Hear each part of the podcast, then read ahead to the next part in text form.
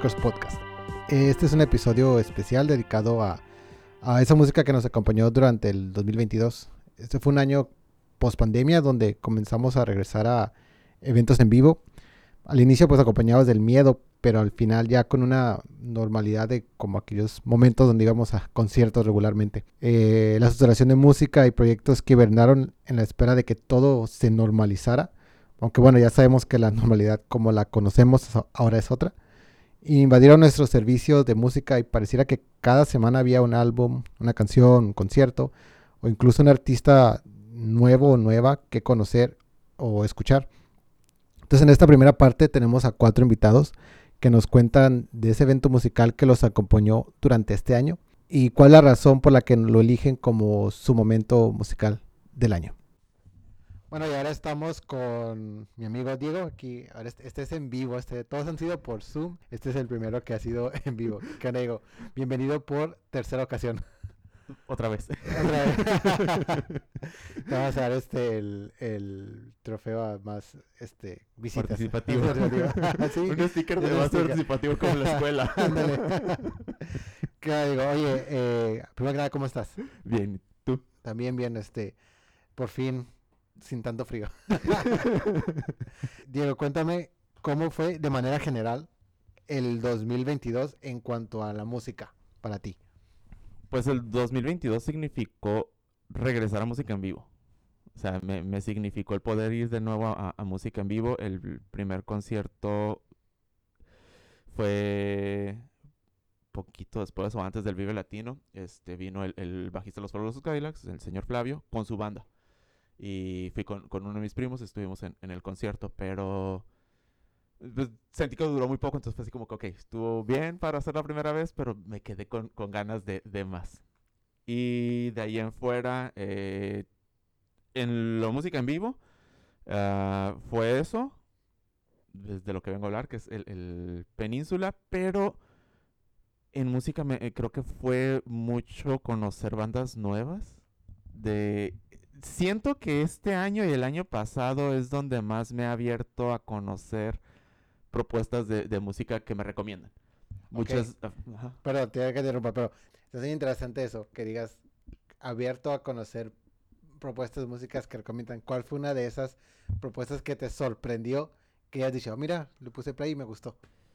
Eh, en su momento en Hambre, de hecho en, la vez que estuvimos en, el podcast pasado, la, bueno, la grabación pasada, los mencioné a ellos y es una banda que había escuchado en su momento porque había una canción en especial que pasaban en, en, en More FM y me gustaba. Pero es de esas cosas de. Um, Chazam. ¿Cómo se llama la otra que no es Chazam? Ay, no sé, no sé qué había otra. Una, es que yo uso una en su momento. Chazam recuerdo que era de. No me acuerdo si era de paga o cómo estaba el asunto. Y había otra que sí era de paga, pero un conocido mío la tenía. Que era para, para iPhone el. Pues, te pasas la cuenta y la descargas y ya evitas todo ese, ese asunto. de manera alternativa, de manera alternativa. De manera alternativa. Entonces, este, tenía otra, Soundhouse creo que se llama o, algo así. El caso es que, que era poner la, el celular al lado de, de, la bocina y escuchar qué canción era. Y era así como, va, luego los busco. Y los escuché, insisto, en su momento, pero quedó hasta ahí. Y hace poco me lo recomendaron y dije, ah, pues voy a escuchar más a profundidad qué onda. Y sí, o sea, me dediqué a escucharlos y a escuchar incluso las letras, a leerlos. Y era así como que, wow, está, está o denso, o está muy feliz, o está muy interesante. Entonces, pero me llamó mucho la atención. Ese, esa es una. hubo otras que a lo mejor no la banda completa, pero escuchaba las canciones que me recomendaban. Eh, creo que ya, te había mencionado que pues en uno de los de los podcasts que escucho mucho, que así casi de manera religiosa, pues hay una comunidad muy grande y en esa comunidad muy grande participo de repente en, un programa que se llama FM en caso, que es poner música, ahora sí, de lo que le interesa a la persona que está presentando y ahí han salido muchas recomendaciones. Entonces también así como que dentro de los mismos géneros que me gustan han salido muchas recomendaciones de bandas que no conocía y así como que, órale, o sea, insisto, este, el año pasado y este me han servido mucho para, para eso, para conocer a, más, más allá de la música que ya conocía normalmente. Y una de las formas creo yo también que está interesante, que creo es de lo que, lo que vienes a hablar tú de tu momento del 2022 musical es conocer bandas en un festival como tal, ¿no? Habían pasado que conocía, por ejemplo, a Imagine Dragons lo conocí en el Corona, o a, creo que a dos minutos lo conocía, con, con la vez pasada en el, en el Vive Latino, no tenía mucho de conocerlos. Y cuéntame, porque me mencionabas que tu momento que querías hablar es el, el Festival de Música Tecate Península que se hace aquí en Tijuana. ¿Cómo te fue? Cuéntame, ¿qué, qué, qué tiene ese, ese festival que se convirtió en el momento más y pues así que, que no sé si descriptivo o importante, pero que tiene que ver con la música eh, y la relación contigo del 2022. Creo que hay dos factores. Uno, supliendo el, que, lo que mencionaba hace rato, del tiempo. En este caso, por ser festival, ya a la misma banda, a una sola banda era poco tiempo, pero ya vi o, estuve presenciando más música en vivo, que es algo que pues, comparto contigo, que es el ir a, música, a ir a conciertos en vivo, es, o sea, es, una chingonería. Sí. Y eso es por un lado. Y el otro es, me, estaban bandas que realmente me interesaba ver, que, que realmente tenía ganas de ver. Eh, los fabulosos Cadillacs, los Caligaris. Ah, no pude verlo, pero me interesaba mucho porque chocaba con, con, los Cadillacs, por eso no pude. A Sabino. Sabino es este músico que ya, ya, ya tenía tiempo escuchando y de hecho también en este año lo, lo pude ir a ver en vivo. Eh, Sublime fue para mí algo... Pues escucho Sublime desde hace mucho tiempo. Y ya, o sea, pero Sublime, Sublime. Y luego ahora con Sublime with Rome, yo sabía que ya tenían tiempo haciendo giras y todo. Pero ya, o sea, aunque no esté el Bradley Noble, de todas maneras, ver a esa banda con la que creciste, es así como que, wow, fue de los momentos que más me quedó marcado porque nunca los había visto en vivo. Y fue así como que, fuck, qué chingón estar en, estar en vivo viéndolos. ¿Qué tal fue esa? Bueno, dices que está chingo, pero ¿qué fue como tal la, la experiencia de, de, ver como, hey, esa es la banda? Porque soy, bueno, quiero pensar que también es porque crecimos con la Nari One X y que la, es como una de las bandas que nunca van a dejar de tocar. Simón. Eh, ¿Cómo fue así verlo algo que dices, no, es que lo desde niño y ahora están aquí? ¿Cómo fue esa experiencia? Fue creo que ahí también entran otros factores que ya entraría fuera de lo que es la música. Eh, ese fin de semana estaban jugando los padres de San Diego en playoffs contra los Dodgers. Eh, fui con quienes fui al, Península, es con, con, dos, con dos de mis primos y, y con sus esposas. Eh, estos dos primos son igual de fans que yo de, los padres. o sea, tenemos esa maldición de que crecimos viendo béisbol y y crecimos queriendo al equipo de, San Diego. Entonces estábamos en el concierto y estábamos preocupados. Eh, o sea, sabíamos que no íbamos a poder estar al pendiente del juego más que por notificaciones y todo eso. Y de repente era así de. Ah, el concierto, ya, los Caligaris. Y, notificaciones de que el juego está retrasado. Ya, ya pues, acabaron los Caligaris, ya empezó el juego. Y luego iban ah, perdiendo. Y así como que estábamos viendo, bueno, ni modo. Ahorita a ver qué onda, vamos a ver a Sublime. Y empieza Sublime. De hecho, así también fue de los momentos que dije, no mames, eh, empezaron con una canción. Es. ¿Con cuál? ¿Con cuál? Date Rape. Date Rape. Ah, es... que a mí me, encanta. Yo sé que está mal.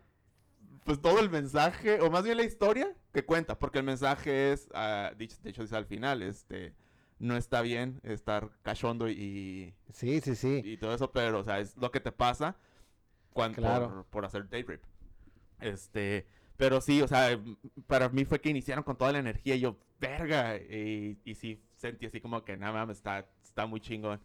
Y no decayó, el, playlist que ellos tocaron para mí nunca decayó, fue así como que, o sea, bajaba en intensidad por las mismas canciones, pero eran las canciones que escuchamos, como decías, en la 91X. O sea, eran las que sí o sí estaban, obviamente que también escuchas en los discos, pero eran como las que dices tienen que estar en un setlist que es reducido para ellos. Sí, que tienen que ser canciones que van a tocar en un festival sí o sí, porque es lo que va a levantar como tal, ¿no? Así es. Una vez escuché, no con lo que artista dijo que cuando vas a un festival, sí, y traes nuevo disco, sí promocionas el nuevo disco, pero haces, como es tan reducido el tiempo y no es tu, tu show como tal, ah, haces la, la mayor parte de los hits para levantar y que digan todos, ah, es un buen show en festival aparte de, Sublime, ¿qué otra banda viste que dijiste, wow?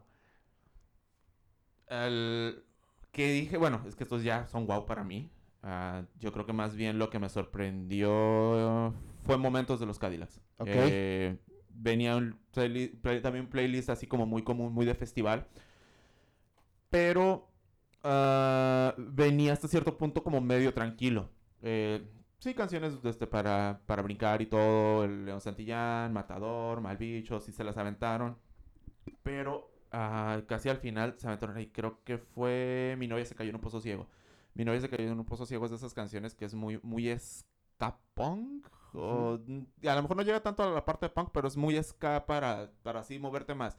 Que había sido la contraparte a, a lo que habían hecho. Y de hecho, también, algo que no sucede tanto en festivales, hicieron el- el- la pausa, se fueron, y en el encore iniciaron con esa. Ok. Entonces sí fue así como que, ah, cabrón. Y, y yo después les dije a mis primos, la neta, por como venía el, el setlist, no esperaba que, que- que tocaran eh, Mi novia se cayó en un pozo ciego. O sea, pensé que iba a ser a lo mejor las últimas canciones medio tranquilo. Y además, o sea, para... Ahí hubo una situación que de hecho en otros festivales no me ha tocado, que retrasaron el, el- el inicio. Ah, estaban los dos escenarios principales y era una banda aquí y otra banda eh, en el escenario de al lado. Entonces era como de, ah, pues estás en este escenario, nada más vete al otro escenario si quieres ver esta otra banda o ve agarrando lugar en el escenario que estás. Eh, antes de, creo que si recuerdo bien, ahí el desfase fue porque Siddhartha tocó una canción de más. Ok. Eh, te ponían, de hecho, en el escenario en el que no estaba el grupo, te ponían al, a- en las pantallas y pues alcanzaba a escuchar el audio de, de lo que estaba en, ese escenario. Entonces, Siddhartha tocó una canción de más y eso hizo que Sublime se retrasara. Después de que Sublime se retrasó, pues los Cadillacs se retrasaron. Además de que, pues ya, después en redes sociales confirmé los hijos del bajista de, de Flavio y eh, son fans de Sublime. Entonces eh, estaban hasta que se acabó el show de Sublime. ya después se fueron al otro escenario también ellos. es que claro, los fans, los sí, músicos sí. también son fans. Ajá, y de, y- ajá, de hecho, eso, el- el- los hijos de Flavio y de Vicentico son parte de la banda. Ya tiene Ay, no como- sabía eso. Creo que desde 2015, 2016 ya son parte de la banda. Son guitarrista, el hijo de Vicentico, y el hijo de Flavio es eh, multi. Toca bajo y toca batería. Ok. De hecho, pero está muy raro porque en determinado momento suplieron lo que eran percusiones con una doble batería. ok, qué loco. Simón. Y bueno, termina eso, entonces los Cadillacs empiezan un poquito tarde, pero de todas maneras también se retrasa porque tocan más de, o sea, contando el tiempo desde que inició, que era, creo que tenían una hora 15 ellos de tiempo, entonces inició a, a tal hora, tocaron como una hora 20, una hora 25, porque también agarraron eh, extra, y fue así como que, ah, ok, está bien. O sea, o sea, no fue como que les cortaron No. el tiempo de no, dejaron no, que no, no, tocaron. ajá, dejaron que tocaran. Ah, pues eso está súper bien, que, ¿no? Ajá, estuvo súper bien. Y yo creo que, bueno, en especial en- sobre la pregunta, el, insisto, me gustó el show, pero el encore de los Cadillacs fue así como que, ah, cabrón, o sea, me, no me lo esperaba tal cual como fue, por Eh. las canciones elegidas. Que, que eso es lo chido, ¿no? Cuando vas, porque bueno, ¿qué número de conciertos te descargas? creo que la vez pasada salió la pregunta y no me acuerdo, por post, post eh, grabación salió la pregunta y me quedé así como que, creo que debe ser las 7 u 8. Entonces esta es como, digamos que esta es la 8, ¿no? Ajá, vamos a decir que la 8. Después de la, de la, de ocho veces verlo, que toquen canciones que no esperabas que tocaran, hace que sea, sea refrescante el volver a verlo, ¿no? Porque ya no es las mismas canciones, las mismas canciones, siempre, siempre, siempre. Oye, digo, ya para cerrar, bueno, aprovechando que hablaste de un concierto, 2023, ¿qué conciertos tienes en lista? Y que me puedo colar. es lo más importante. Aquí tengo que culpar a, a Pony y me dejé caer. Este, el primer concierto, según yo programado, el primer concierto que tengo 2023 es este Blink 182. Ah, y, y yo no soy súper fan de Blink, pero es justo en la en el dolor de rodilla. Y Pony, gracias, la neta no me arrepiento de haberlo comprado. Pero sí fue así como que, vamos. Y yo, déjame ver la cuenta de banco. Arre. Yo no compré mi boleto de ese, tendría que Eh, comprarlo. Ese, eh, antes de 2023, de hecho, el, el próximo domingo a Nortec. De hecho, sí, que es en... que va a estar cinco aquí en la- días, en la. Revolución cinco días, ajá. Pero sí, eh, 2023 el primero es, es Blink y es casi seguro no he comprado boletos, pero es ya así como que estoy mentalizado, perdón, al Vive Latino. ¿Quién vas a ver en el latino? Quiero ver así, la neta, mis principales son los Bunkers. Van a estar los Caligaris, que es una banda que me gusta un chingo. Van a estar Dos Minutos, que también me gustan un chingo. Pero los Bunkers es una banda que mm, yo creo que entre 2012 y 2016, pues, incluso antes, poquito antes de la separación, los escuché un chingo y los vi aquí en Tijuana como dos o tres veces. Ángeles también le gustan mucho. Saludos, Ángeles. Saludos. Sí, es que nos hija. escuchas. Eh, los, los escuché mucho, los, los he visto en vivo y de repente fue como que se separaron y ya no iba a haber gira. Entonces, hace poco, en este año, como a mediados, dijeron que iban a hacer un solo concierto en, en Chile. O sea, era su único concierto. Y pues yo así de, ah, no, me pues, tampoco tengo el dinero para ir a, a Chile. Tengo dinero para comprar el, del- el de Blink, pero no para ir a Chile a un claro, concierto. claro. Aparte que creo que hicieron una segunda fecha y se agotaron. O sea, se- hicieron la primera fecha, se agotaron, hicieron la segunda fecha y se agotaron. Entonces, cuando salen los del Vive Latino, salen los bunkers y yo, ok, los puedo ver. sí, pues al Chile no, pero al ah, DF pero sí. Sí, aparte, Casa de Toño. Casa de Toño. Este, pues bueno, gracias Diego por venir a, a contarnos cuál fue el momento musical del 2022. Bueno, y ahorita estamos con Alfonso de Querétaro. Hola Alfonso, ¿cómo estás? Bien, bien, ¿y tú? Cuéntame, ah, vamos directo al grano. ¿Cómo fue tu 2022, hablando en general, en cuanto a la música? Ah, justo te preguntaba si era eh, para este capítulo una canción que saliera en 2022 o que yo escucharas durante el 2022, porque tuve como dos ahí, como, no sé, como tipos de música. Al final escogí una canción del 2022 que quizás ya la vamos a mencionar más adelante, pero fue como de volver a escuchar cosas o de empezar a escuchar cosas que siempre estuvieron ahí, pero nunca les puse mucha atención. También te preguntaba sobre Rosalía, porque, o sea, al final sí, mi, mi Spotify no podía mentir. Estuve muy clavado y ni siquiera con todo el disco de Motomami, era Candy y la Comi Versace y nada más. Pero Control Machete, creo que fue. Control Machete, veces es como una respuesta totalmente inesperada. ¿Cómo contactaste con Control Machete en el 22? Y también son dos canciones, ni siquiera es todo Control Machete. Dos canciones Pero ver, canciones. eh, en el 2022, em, por cuestiones de trabajo, me tuve que ir a vivir a Zapopan, a Guadalajara, y del lugar en el que había llegado en un inicio a la distancia que tenía para llegar a oficina eran como 20, 30 minutos, dependiendo de la velocidad. Entonces todos los días prefería como caminar y ponerme como al menos cinco canciones. No que o sea, no tenía ganas de escuchar mucha música nueva, solamente cinco canciones que tuvieran el mismo mood. Y entonces dentro de esas cinco canciones estuvieron Así son mis días, esa sí es de Control Machete, y la que tienen para el tributo a José José.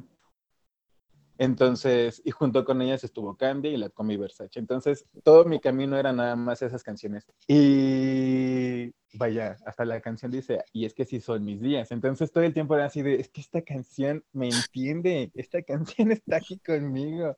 Desde el 90 y no sé qué que salió hasta ahorita, alguien le está escuchando. Pero para mí era como las, las dos cosas como más eh, mi Spotify me dijo, esto fue de lo que no podía salir. Esto fue lo que más te clavaste. Obviamente había otras cosas que iban llegando y saliendo. La canción de, que aparte también este año me dijeron, ¿cómo se llamaba esa señora?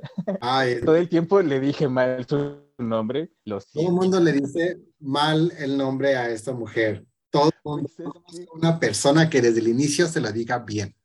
Nunca dijeron nada, entonces hasta que creo que fue RuPaul así de, tú Belú. Y yo, ¿quién? Lu. Tubelu. Entonces llegó Tubelu, también sacó música y esta canción de No One Dies for Love, eh, for Love, ajá, este, pues fue así, luego, luego dije, es que esta mujer, aparte en la, esta onda de Sisa de el azote, pero no es azote, pero te llega y entonces vas a mentar madres y así es esa mujer también. Entonces siempre tiene como un lugarcito ahí guardado así como cuando quiera así como señalar a la calle y al viento así de maldito ser, para este es esto, siempre está ella. Hoy salió el disco de Sisa, no sé Ay, si sí, estoy es que- preparado para ese álbum. En cuanto, en cuanto vi que estaba lo de Sisa, dije, me acordé de ti. O sea, no hay persona que más relacione a Sisa que a ti. Nadie. Creo que de todos los que conociendo, eh, todos los años está Sisa en tu top de Spotify. Que te entiendo porque también siempre está Bowie en mi top 5 de Spotify. Entonces entiendo perfectamente. Pero regresando un poquito a Tulu, la canción que me dijiste que, eliges para este, cerrar este año del 2022, que es No One Dies for Love. Y cuéntame, ¿qué es lo que hace que esta canción represente así el mood o el- la situación musical de, de tu año? Más bien era como, también es una especie de meme así de cómo suena la canción y qué dice la letra. Entonces la canción me dice, baila, date la vida, cuérate y así disfruta. Pero ya cuando puse atención en la letra dije, ay, esta señora siempre viene azotada, que eres así. Porque solamente hace que me guste más la canción, que regrese más a la canción. Y entonces empiezo a ocupar así que tres estrofas o que dos líneas y ahí se me quedan. Entonces creo que esa es de las cosas que más eh, Sisa tiene como eso, pues, ¿no? O sea, puede que su música no toda es para bailar, no toda es así como para disfrutar, pero siempre tiene una melodía bastante agradable. Pero ya cuando le pones atención a las letras dices, hija, no, pues es que sí, no hay de otra. Sí, O sea, ya cuando pones atención a la letra ya empiezas a hacer como que, ay, espérame, esto me está doliendo. sí, no, y el primer minuto de esta canción es así como, como retro, futurista, una navecita, no sé, como Digo, también venimos como de una ola como de mucha música como 80s, 70s, disco, lo que sea. Y ella también tiene ya un ratito como sacando música así. Entonces, todo era así como, bueno, esto ya me suena algo que estoy como escuchando constantemente. No sé, eh, de alguna forma me recordaba también a, a Jessie Ware, como varias cositas por ahí, ¿no? Pero... Pero sí, o sea, aparte le repite mucho tiempo, así como, no, Wanda is for love. Entonces se te queda una y otra y otra y otra vez. Y la música está, o sea, no sé, es como esta contradicción de voy a bailarla, pero voy a llorar un poquito también. Entonces, pues creo que junta como, como todos los aspectos que me gustan de, de la música, o al menos de, de mi música actual. Pues. Sí, claro. Y creo que lo que tiene Tulu es este, eh, es un artista que siempre saca buena música, pero muy poca gente realmente la escucha, realmente busca su música o le pone atención y, y es una, pues una pena porque pues hace pop de, ahora sí que de calidad. Por, y Sí, vaya, desde Habits fue así como, vas a estar ahí siempre. Yo creo que ya tú, tú vas a estar siempre en mi mente, tu Belú. No sé cómo decirte hasta este año, pero bueno, ya, ya me aprendí tu nombre, ya sé cómo. no sé cómo te llamabas, pero ya al menos ya lo sé. ¿Cómo le decías tú antes? Tobeló. Tobeló. ¿Verdad? Yo también como si fuera español. Así, Ajá. así se dice, así lo veo. Así lo leo, así es. Abuelo. Yo también. Pues dije, bueno, sí. Hasta suena como te tendrías que llamar así, pues, o sea, tu Belú. Tobeló. Oye, ¿qué tal el video? Pues es que justo es esta cosa con ella, que todo el tiempo, hasta con Habits, o sea, eh, aunque está en una cosa como, eh, soy un extraterrestre y eh, una cola ahí como extraña, y, pero, y son espacios, o sea, es que no sé, a ver, voy a replantear otra vez esta idea. Siento que estamos haciendo, bueno, no estamos, están haciendo videos a como los hacían cuando yo tenía, no sé, 15 años, en los 90. O sea, que le están apostando más como a un, a un espacio, no tanto como a efectos, no tanto como, o sea, es como crear nada más una atmósfera, pues. Como tipo contar una historia, pues. Ajá, ajá, ajá. Si de pronto me me preguntan a mí a qué, cómo se veían los videos de los noventas, creo que lo primero que voy es pensar así como este ojo de pescado y como, o, o como flashes de luces, o quizás no todos los videos eran así en los noventas, quizás solamente como del 96 en adelante, por eso sean los videos que yo vi. Y siento que ahorita también mucha gente, incluida Tubelu, le está como apostando a sí hacer videos es que la gente ya no ve videos, entonces creo que eso también les da como chance de hacer realmente lo que sea, o sea, puede, puede no, puede no tener sentido con la canción, pero es nada más como, pues ya me soltaron el presupuesto, voy a hacer lo que yo quiera y se aguantan, pero no hacen cosas malas, o sea, sí, creo que, es- o sea, y desde Habits, o sea, siempre ha sido como una cuestión ahí como constante con ella de los visuales, pueden no ser así como los más memorables, pero funcionan muy bien para sus canciones todo el tiempo. Sí, sí, sí, totalmente. Y creo que, como dices, eh, hay algo de, de ella, como desde el inicio, que ya no lo hace más bien porque tiene algo que decir, ¿no? Por eso desde Habits, el video también es muy descriptivo de lo que está tratando de contar, de su vida, de su experiencia personal. Entonces, como que agarra mucho de ella para crear lo que está haciendo, independientemente si es una ficción o no. El mensaje es claro, tanto en la música como las letras, como en, en el video de lo que nos quiere tratar de decir de dónde está posicionada ahorita. Sí, sí, o sea, creo que justo, o sea, eh, o sea, desde que salió, no sé cuánto tiene que salió. Hace como 10 años. Ya 10 años. Sí. Pensé que eran como 5. Ok. Híjole. Acaba de llegar así como el dato así. ok, no, sí tiene sentido. Sí, son varios álbumes. Sí. O sea, está el de Cool Girl y. y eh, como, es como en el, en el wow. Pensé, te lo juro, pensé que eran cinco, pero no, sí, o sea, ya haciendo de memoria, sí deben de ser diez años. Sí, porque hace como tres años, más o menos, tú me recomendaste una canción de ella, la de Disco Tiris, algo así. Se llama así, ¿verdad? Ajá, Disco Tiris. Entonces, dije, ah, sí, entonces ya tiene un chingo de eso. Oye, a ver, ya me quedé, ya estoy, ya, ya entré a Spotify a ver el dato del álbum. 2014, pues sí. Dios mía. Sí, soy bien azotada. Bueno, ni modo. Bueno, Alfonso, este, te agradezco que compartas con nosotros el, tu momento musical de la, del 22 con... Uno de los tantos. Uno de los tantos, porque pues tanto Control como Tuvelú y Rosalía es una gran mezcla, como es este, una mezcla ahí este, muy, eh, ay, ¿cuál es la palabra? Como heterogénea, pero que funciona. pues es, que, o sea, digo, y la de cajón, pues es Sisa, ¿verdad? Ahí va a estar siempre y Rihanna. esa ni se pregunta, esa ni se pregunta. También llegó Beyoncé a decirme, ¡eh! no te olvides de mí. sí le escuché mucho, sí le escuché mucho, pero la verdad es que sí me quedo más con, con Rosalía, con Control Machete, con Tu Belú. Y Sisa. A ver, qué me va a decir este nuevo álbum.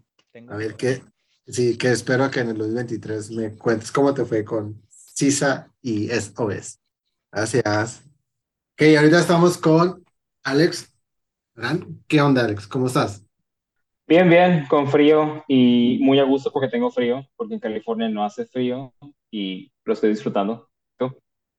Pues yo al contrario, no estoy disfrutando el frío. Yo me gusta que haga calor en la baja y estoy sufriendo un poquito acá de caer un calambre por el frío ahorita en el pie y estoy, estoy en vivo, amigos. Ay, la verga me duele. ah. Ok, eso se va a editar. Eh, bien, oye, antes de iniciar como a lo específico, ¿cómo fue el 22 para ti respecto a tu relación con la música? Mm, yo diría que um, bueno, no sé, tengo ese, esa idea de que usualmente cuando te encuentras artistas, canciones que te llaman mucho la atención, tienen que ver mucho con lo que está pasando en tu vida actualmente. Y el 22 fue un año de un cambio drástico. entonces, pues fue conectar con canciones que eran un poquito más introspectivas y que me llegan un poquito más llegan un poquito más al fondo a mis como sentimientos sexuales, se puede decir. Entonces, pues sí, en resumen sería eso, que fue un poquito más introspectivo y lleno de cambios. Y la música que escuché, pues ayudó mucho en, en igual encontrar como otros lados de mí y pues mover, moverme hacia adelante. Entonces, creo que sería eso. Y por ejemplo, estas artistas, canciones que dices que son más introspectivas, eran similares a, a, un sonido con el que por lo general buscas o eran distinto lo que proponían de manera musical a lo que es lo que común al, al género, digamos, musical al que comúnmente te, diriges o que escuchas? Bueno, pues se podría decir que uh, eran similares. Por ejemplo, una de las bandas que escuché mucho en el 22 fue en este año. Es una banda de post-rock y post-rock yo escucho mucho.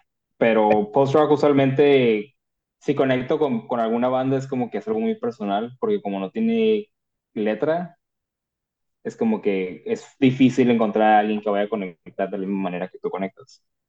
Entonces, sería similar a lo que escucho, pero, como te digo yo, no sé, el tipo de música que es instrumental la interpreto a mi manera y la aplico a lo que yo estoy pasando y me imagino cosas mientras escucho y es como que, no sé, me hago, me hago como un storyline con, mi con, las, con la melodía, ¿no? Y la otra banda, o más bien, bueno, la primera banda se llama Artificial Waves.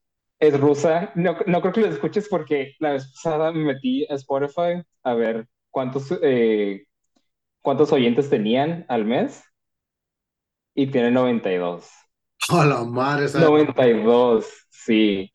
Wow, o sea, um, ni siquiera del top 100, ni sí. top 90 seguro.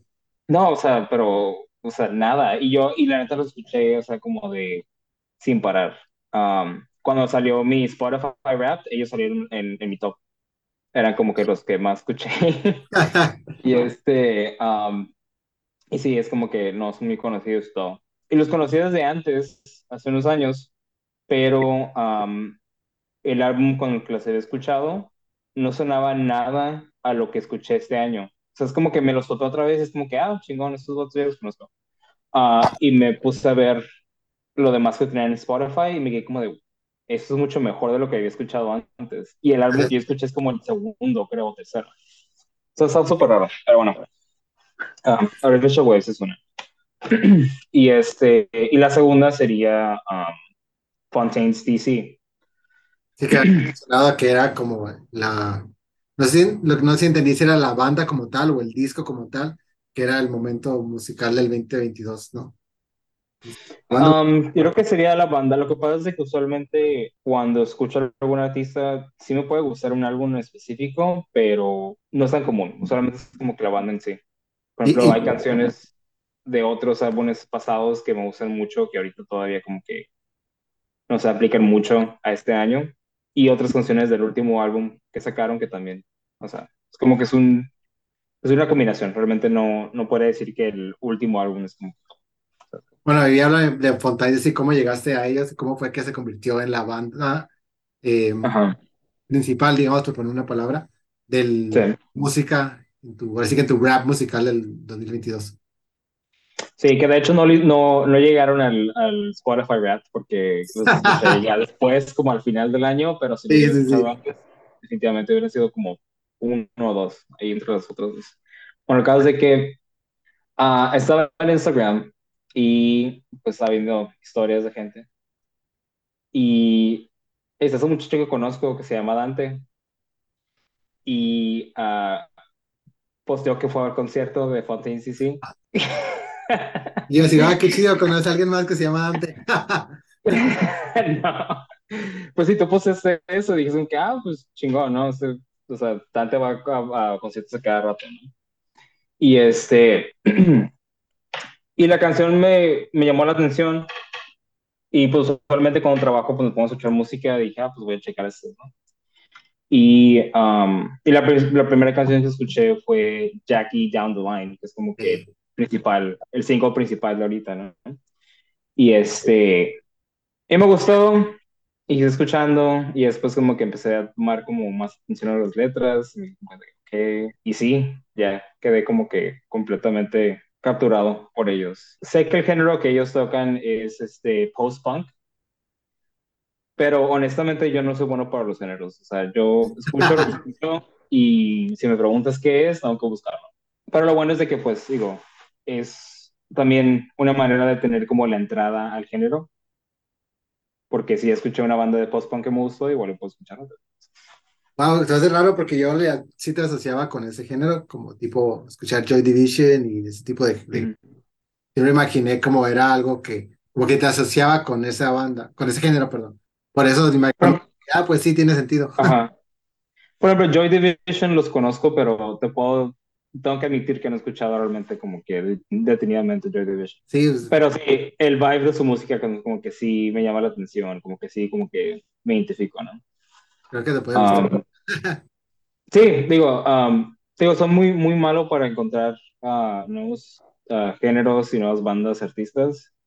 Es como si no me atrapa rápido, es como que ya ni siquiera los checo. Pero sí, Fontaine sí, sí, desde la primera canción escuché, y después escuché el resto del álbum, y después supe dónde eran, y después empecé a como que a conectar los puntos, y no sé, como que ahorita de hecho estoy en un, en un momento en el que estoy analizando las letras de la banda.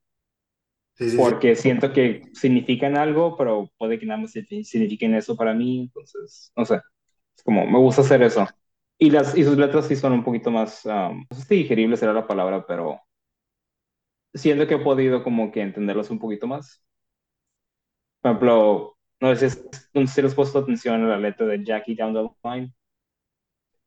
Como que traigo la, la, mem- la memoria, pero tendría que leerla. Porque a mí de repente se me van las letras, y nomás Ajá. escuchando y como que, ah, ok, va, va, va, va, va. Ah, es de un amigo, ¿no? Es como se... Sí, es como que están hablando de, de una persona que es muy tóxica en las relaciones. Como que esa persona como que se da cuenta de cómo es y le, y le está diciendo a la otra persona como que si, o sea, si tú me haces la onda, si, ah, si tratas de como tener algo conmigo, voy a hacerte esto, voy a hacerte esto y así, ¿no? Pero la forma en la que lo describe es como que va a ponerse como peor y peor. No sé, es como que me llamó mucho la atención eso y digo, creo que todos, todos hemos pasado por alguna relación tóxica, entonces, o hemos sido los tóxicos en la relación, entonces conecté con eso, me gusta. Siento yo que a veces sus canciones ah, son como muy, mu- muy del, mm, ¿cómo puedo ponerlo? Como muy del día a día, pues. O sea, no son como de, de contar la historia a través de la metáfora. Más bien siento que son como personas que cuentan las cosas como, como una, como una historia. No, el sonido no es como un singer-songwriter, es como un sonido, pues, post-punk, ¿no? Entonces, y aparte siento que tienen como mucho por el lugar que son, y a lo mejor esto ya estoy como agarrando información que no creo que esté correcta, pero lo que yo siento es Ujú. por el lugar en el que son, sus letras también tienden a ser mucho del, del working class hero. Gente que creo que, creo, no estoy seguro que todavía están todavía son parte de la monarquía inglesa, de donde son, ¿no? Pero ellos no son libres, libres como tal. Entonces siempre hay como esa situación que, como de working class.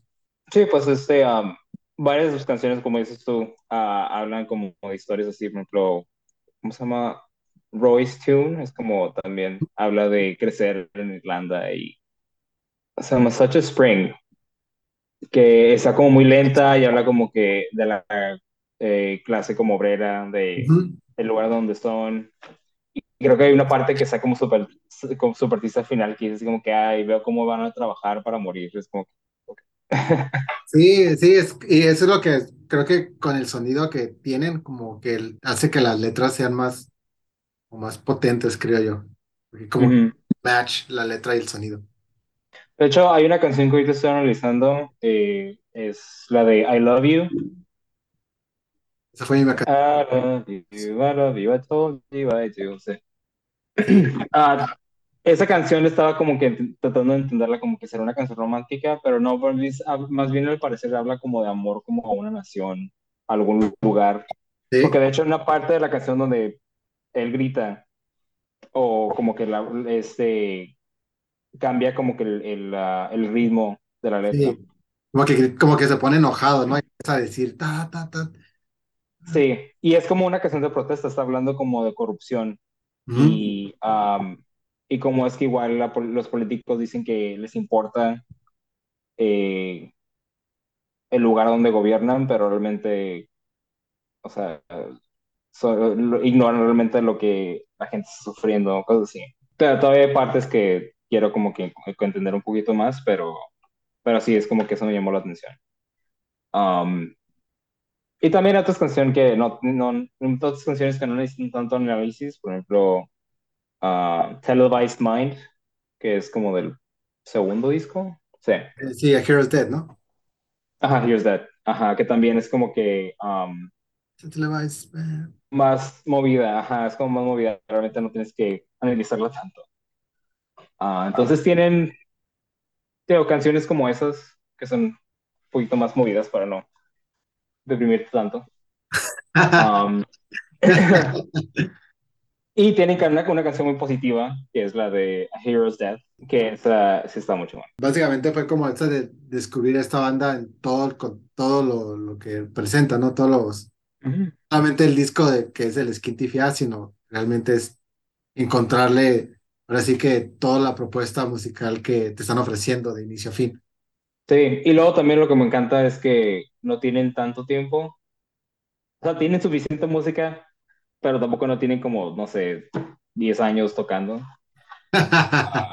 Entonces es como que, no sé, es, es bueno como encontrarte con el tipo de bandas que apenas están empezando para poder ver cómo van creciendo Ujú. y um, pues como cuando ves una serie en televisión, es como que, ay, mejor que le agarres en la te- temporada 2 que en la temporada 5, no sé.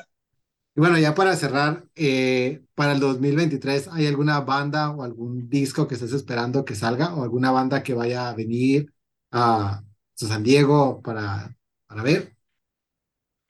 Um, sí, bueno, pues no son nuevas para mí, porque ya los he visto, pero ah, ah, voy a ir a ver a Depeche Mode en marzo, entonces estoy Oh, muy nice. emocionado otra vez.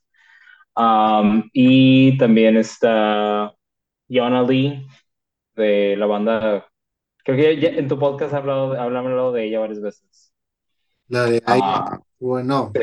sí, ¿verdad? Ahí, No vamos a decir el nombre porque está muy raro, pero sí, ah, también a ella en abril. Ajá. Pero sí, es como que lo más. Mm. Va a venir en abril. Ujú, A Los Ángeles. Uh, nice. Pues si le quieres caer, yo voy a ir con una amiga, pero igual todavía hay boletos. Te, te confirmo porque tengo que checar las Y va a ser, y va a ser un lugar chiquito porque ya he ido a ese lugar. Va a ser el mismo lugar donde tocó la vez pasada y te toca así como súper chiquitos. Está súper bien. Va, va, va. Bueno, Alex, pues, muchas gracias por contarnos cómo te fue musicalmente en el 2022. Y ahora estamos hablando con Héctor de, de Puebla. Hola, Héctor, ¿cómo estás? Bien, bien, pues mira, bien contento de re- regresar una vez más a, a tu espacio. Ahora sí que como eh, es el momento de sentirse estrella y decir, mira, regresamos una vez más a hablar. Entonces yo muy contento, muy feliz.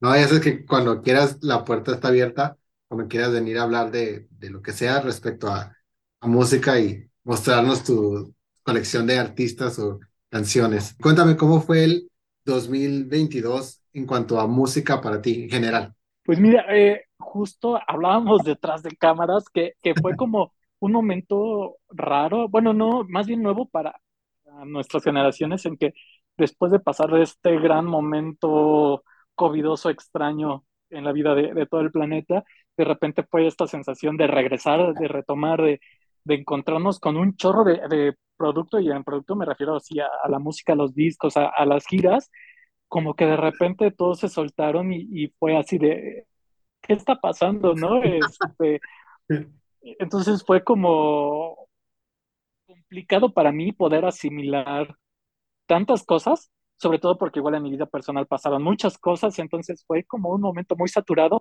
pero justo este, eh, el álbum que, que quiero compartirles que, que me marcó mucho, me dio como ese momento de paz y este, al ser un álbum que de alguna manera, a pesar de que acaba de salir, retoma un poco los últimos dos años, que son los años de pandemia, entonces fue como este momento de, de, de regresar y, y retomar un poquito la vida de, de, una manera más tranquila.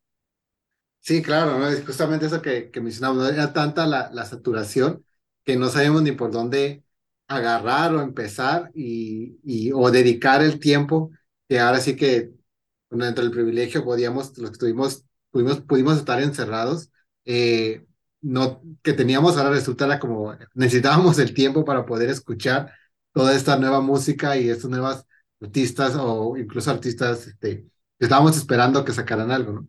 En este caso, recuerdo que este es un artista que mencionaste en tu, en tu episodio, de que lo, lo recomendaste, que es Rigoberta Bandini, y el disco se llama es. La Emperatriz. Eh, cuéntame de La Emperatriz. Sí, mira, pues mira, estuvo interesante. Yo ni siquiera me acuerdo que, que la había recomendado, pero cuando hablamos hace un año y, y cacho, la, la había descubierto un poco, ya, ya la había escuchado sin querer, cuan- porque ella formó parte de, de la banda sonora de la, la serie de La Veneno, esta serie española que, que retrata la vida de, de Cristina, La Veneno.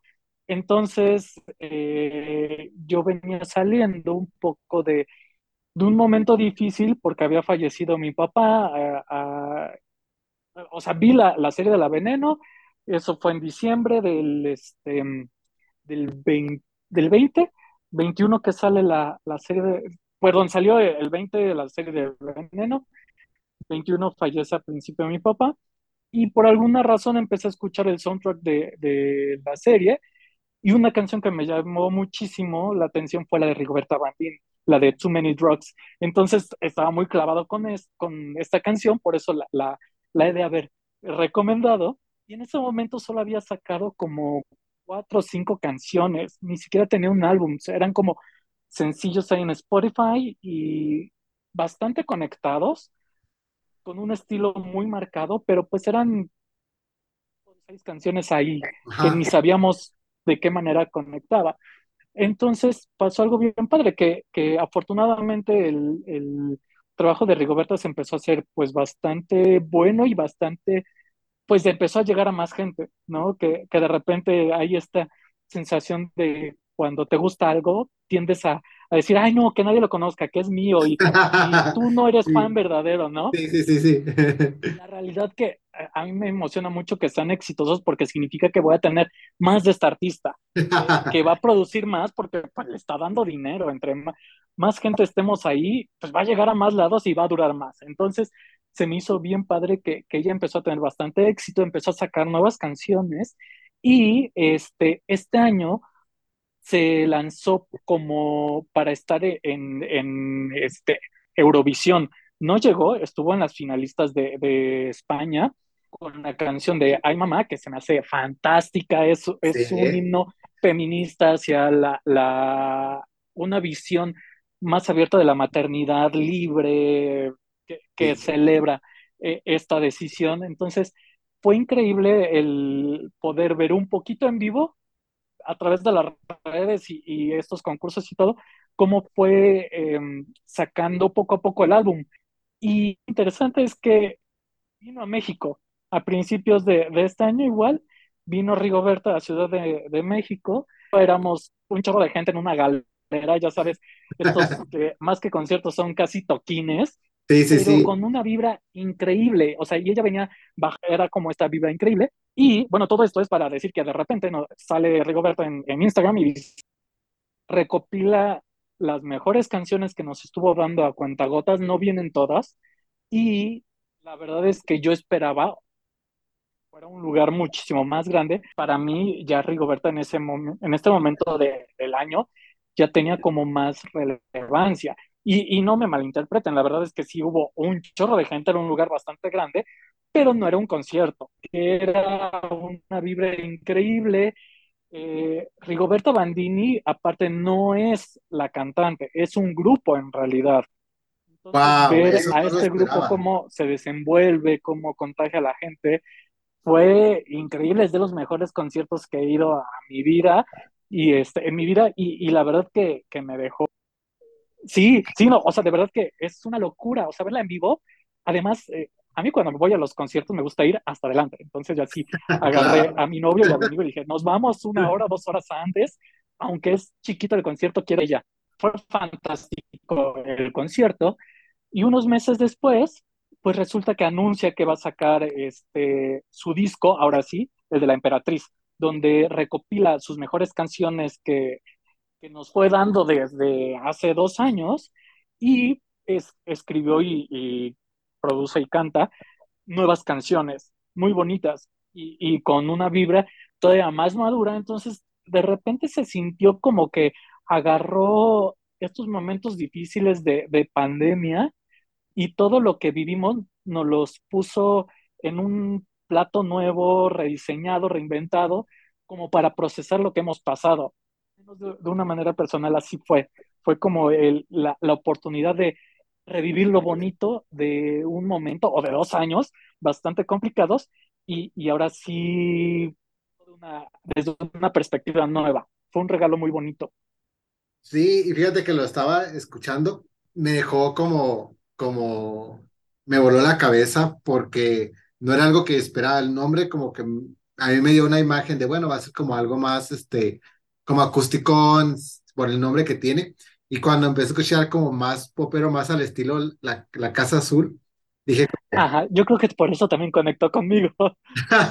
sí, de hecho dije, dije, mira, sí, este, y las letras también eran como, eran, siento yo que te encaminaban por una parte, pero a la vez te, te se movían hacia otro lugar, ¿no?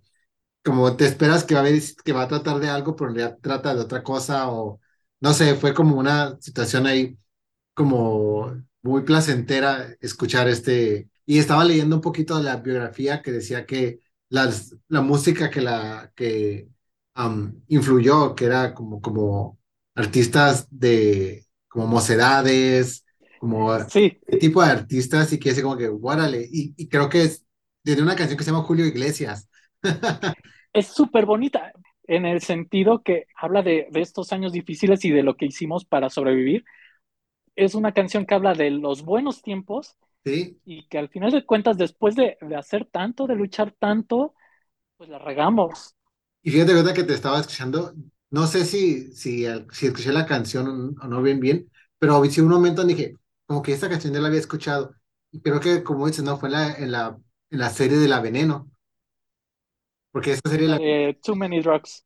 Ajá, la miré en este año y fue como de, digo, es una, una serie que te llega porque te llega.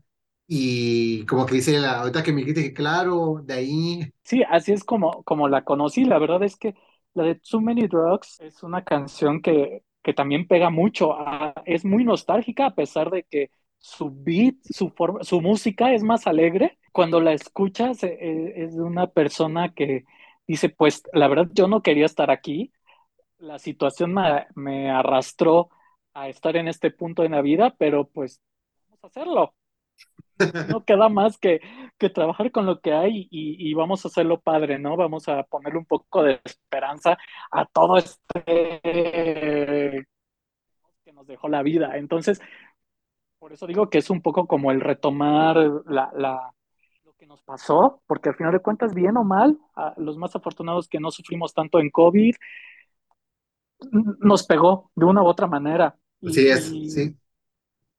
Siento esto como un homenaje a, a, a, estas situaciones, a las historias fuertes, desgarradoras, tranquilas, de, de autoconocimiento, de aburrición, de desesperación, que de repente en una canción nos da el chance de, de sacarlo, de brincar, sí. de llorarlo, de gritarlo y, y, y que la música te, te ayude pues a, a, a, sacarlo, a que sea una implosión, algo catártico, ¿no? Entonces, el álbum de verdad que es, es muy bello, te toca muchas fibras y tiene esta magia que, que la música te lleva por un lado y tienes que, de repente empiezas a, a escuchar, a analizar las letras y dices, ¿qué? ¿Cómo? Y, sí. y, te invade otra cosa, ¿no? Es como sí, una eso... gomita agridulce o ácida. Justamente eso fue lo que me pasó cuando lo estaba escuchando. Dice como, espérame, ¿qué? La música y la letra de repente hacían match, pero de una manera como, como, como tipo yin yang, como que de repente me decía como, espérame, pon atención a lo que está diciendo, ¿no? Y, y no recuerdo cómo, cuál canción era que termina como, no puedo ni siquiera freír un puto huevo, algo así. Y era como, Esa es muy bonita. Sí, no la, la, de esa canción se la dedica a su hijo y, y, es bonito porque es como esta celebración con una vida nueva y no saber cómo sí. lidiar con eso.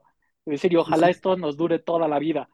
Entonces está bonito y, y, viene con este contraste porque además la canción lleva como un beat y de repente esto que hasta canta feo a propósito y, y es como, como raro, como un chiste, como, no sé, eh, no le da miedo experimentar con la música. Y aparte, creo que como artista, cuando haces ese lado más vulnerable de mostrarte, haces que conectes más fuerte con la persona que en este caso estamos escuchando. Porque esa canción recuerdo que fue como una, a ver, espérame, tengo que volver a escuchar esta canción, ¿no? Entonces, sí, creo que es, es como dices, es un álbum que se tiene que escuchar, creo yo. porque es una propuesta, aparte es una propuesta, aparte que es nueva, no es una propuesta, digamos, común, digamos, digamos porque no es, sí es pop, pero tiene algo que no es como comercialón, que no tiene nada de malo que lo comercial, ¿verdad? Pero te da algo este, este, este disco. Es que es pop con contenido. No, y, se vale tener de Bad Bunny hasta abajo y lo que sea. En este de, de querer experimentar un poquito más tus emociones, de, de sacar desde otro espacio, desde algo más íntimo.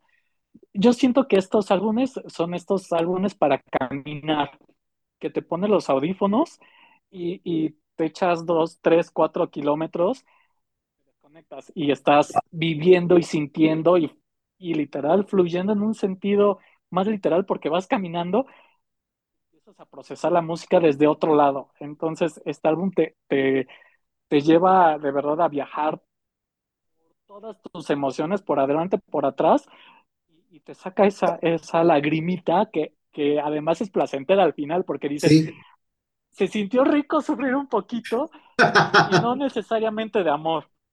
ándale, Tenemos cuántos millones de canciones que hablan de, de desamor. Aquí es un poquito más de- desde la parte de dónde venimos y nuestros esfuerzos personales por, por vivir la vida, que se nos Claro. de repente. Sí, que a veces también la frustración de, es como del día a día también nos lleva a una situación de, pues, vaya redundancia, de, de frustración, de llanto, que, pues, una esa lagrimita de, bueno, no es desamor, es otra cosa, y ese acompañamiento musical es como el, el plus que hace que cuando regreses a mirarlos dices, ay, qué chido, ¿no? Ese momento. Oye, Héctor, antes de, de- de cerrar, Sí. me gustaría preguntarte, este disco recuerdo que lo, bueno, el artista lo tenías como desde hace varios tiempo, que me lo recomendaste y luego ya sacó el disco completo. Para el año 2023, ¿hay algún artista o algún disco o algún evento musical que también tengas como en espera o que digas, bueno, este a lo mejor va a llamar la atención eh, cuando saque el disco completo o algo así? Pues mira, es que redundante, pero justo en la Casa Azul empezó a sacar igual algunos sencillos, entonces yo estoy a la expectativa con eso, porque aparte suena, no, no se, se siente que hay un cambio. Y, y lo que me gusta tanto de Rigoberta como de la Casa Azul es que es música de, una- de un adulto joven que de repente está lidiando con otras cosas, que está padre de Ana Paola y, y jugar con esta parte más adolescente que todos vamos a tener por el resto de nuestra vida, pero que de repente hay música que sí habla de, este problema de lidiar con una relación ya grande, ya de adultos, perderse a uno mismo y tenerse que reencontrar contigo mismo teniendo ya 36 años, teniendo 40 años, que es diferente. Nuestros problemas ex existenciales no son los mismos de cuando éramos adolescentes. Y, y lo, triste de, del mundo de la música es que casi toda la música está enfocada a los públicos que más consumen, que son los jóvenes, muy jóvenes, y la, la música del recuerdo. Sí, claro, la nostalgia. Ya se queda estática y tenemos un 90s Pop Tour y el regreso de Mocedades y el regreso de Fulanito y Luis Miguel cuando se presenta es con su misma música. Entonces, sí. todo este, este lapso que hay entre la juventud y la madurez, de repente ya no hay música ni artistas que canten de lo que, que, que hablen de lo que nos gusta o de lo que estamos viviendo. Entonces, la Casa Azul y, y Rigoberta tocan esas fibras. Entonces, yo espero con mucha ansia que, que, la Casa Azul se digne a lanzar el disco y no, no nos den este formato de una canción cada seis meses, cada tres meses, que, que sufro mucho. Pues ojalá nos manden nuevo disco y con eso nueva gira. Sí, sí, esperemos que sí. Ya, ya hablaremos el próximo año, ojalá, de, de ese disco. Sí, con mucho gusto. Oye, Héctor, bueno, pues te agradezco que hayas decidido participar en este eh, episodio final del 2022, compartiendo con disco que realmente, amigos, escuchas, póngale play. Rigoberta, ay, se fue el apellido, siempre se va el apellido. Este, Bandini con La Emperatriz. Gracias. Con esto concluimos lo que sería lo mejor del 2022, de acuerdo a, a los momentos musicales que nos acompañaron en este año. Es importante hacer notar que no estamos yéndonos de acuerdo a una crítica, sino a esa manera subjetiva en la que nosotros nos relacionamos a la música.